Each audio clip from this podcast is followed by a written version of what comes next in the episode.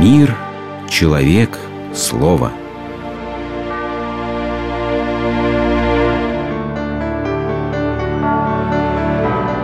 Религиозная энциклопедия.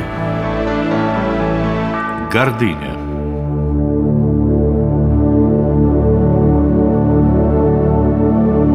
Как-то раз американский писатель Карлос Кастанеда и его наставник Дон Хуан, индеец племени Яки, прогуливались по центральной улице Мехико. Дорогою они вели философскую беседу об особенностях пути воина. Кастанеда слышал странные для себя вещи. Воин не стремится никому помогать. Как? Почему? Пространные объяснения старого индейца не могли развеять его сомнения. Дон Хуан начинал терять терпение. Вдруг Карлос случайно заметил на тротуаре маленькую улитку. Прохожие, спешащие по своим делам, в любой момент могли раздавить ее. Наклонившись, Кастанеда подобрал улитку и посадил на лист винограда, зеленеющего здесь же, на краю тротуара, в небольшом и уютном полисадничке. Его спутник недовольно покосился, взирая на происходящее. Собственно, поэтому воин и не стремится никому помогать, делая это в исключительных случаях, когда невозможно поступить иначе. Вслух прокомментировал Дон Хуан свои тайные мысли. Улитка не человек. Она не может просто так прогуливаться туда-сюда, проводя свой досуг. Это существо строго подчинено инстинкту самосохранения. Если оно куда-то идет, значит там, куда оно идет, находится что-то необходимое ему для выживания. У улитки была цель, которую ей нужно было достичь любой ценой. И у нее были собственные силы, делающие это возможным, крошечные силы улитки. Положение ее было очень опасно, но, по крайней мере, крохотный шанс на выживание у нее сохранялся, пока такой болван, как ты, не оказался на ее пути. «Как, учитель?» — воскликнул Кастанеда.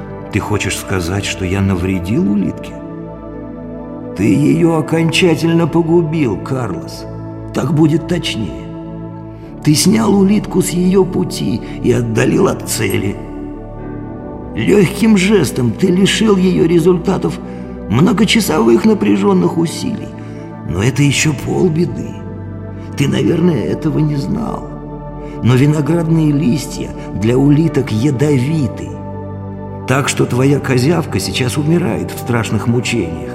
Там, куда ты ее столь любезно подсадил. Услышав это, Кастанеда ужаснулся и хотел было вернуться, чтобы отыскать улитку, но в этот раз учитель решительно осадил своего бестолкового ученика. Ты опять ничего не понял, Карлос. Сейчас у улитки есть цель, достичь которую необходимо любой ценой – убраться с ядовитого листа. Есть у нее и собственные силы, делающие это возможным. Положение ее крайне опасно.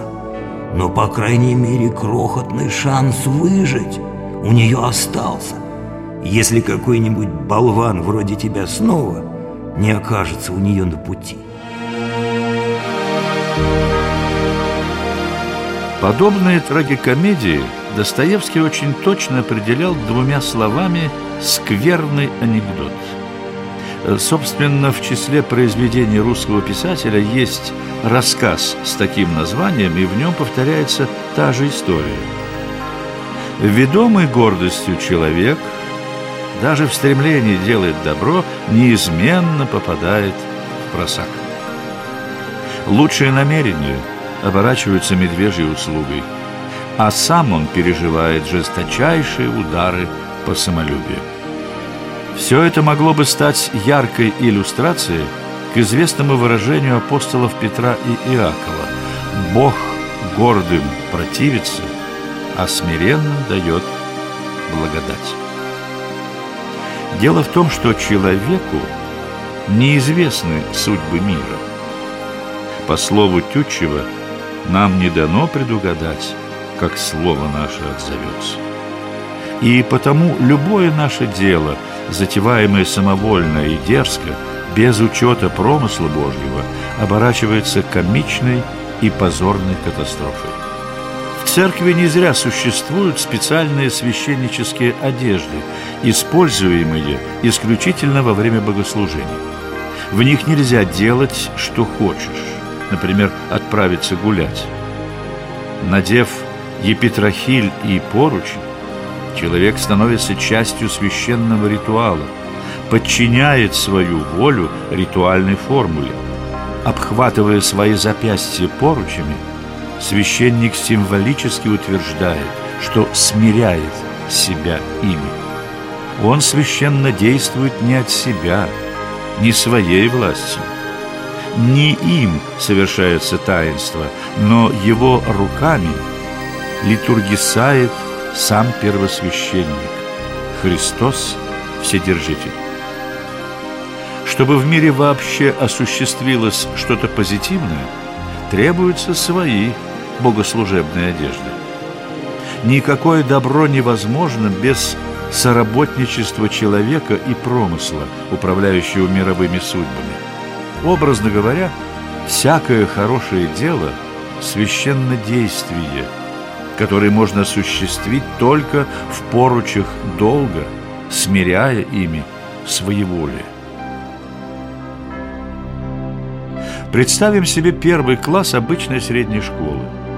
За первой партой два ученика-отличника. Оба всегда знают правильный ответ на любой вопрос учителя.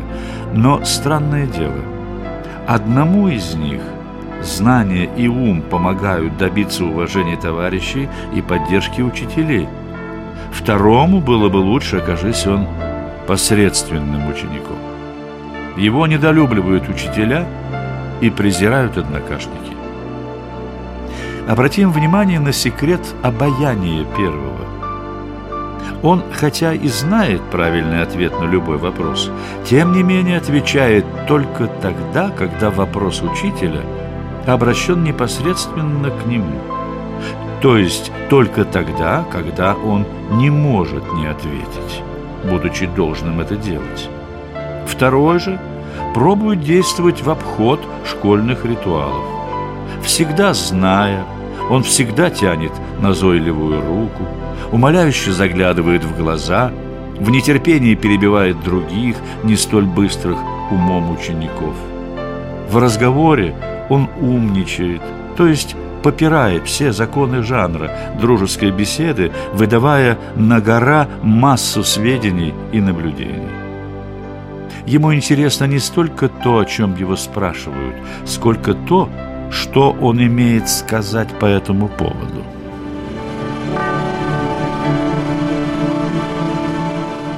Смирение, которое в конфуцианстве называется сдержанностью благородного мужа, почитается главной добродетелью именно потому, что фундирует всякий иной талант и добродетель, жестоко разделяя добро и зло. Почтительность, не сдержанная ритуалом, обращается в раболепие, говорит Конфуций. Осторожность в трусость, храбрость в безрассудство, прямота оборачивается грубостью. Лишившись фундамента, всякий духовный дар – мутирует, осуществляясь в ходе личной истории, так что даже крепкая, как смерть, любовь превращается в шекспировский яд.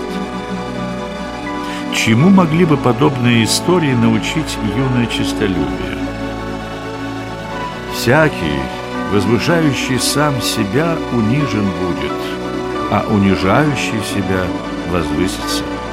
Или, скажем иначе, Великие дела и судьбы, образующие трагизм истории, требуют смирения и следования долгу. Участью же гордых, необрезанных сердцем, может быть только скверный анекдот. Вы слушали программу «Религиозная энциклопедия» из цикла «Мир, человек, слово».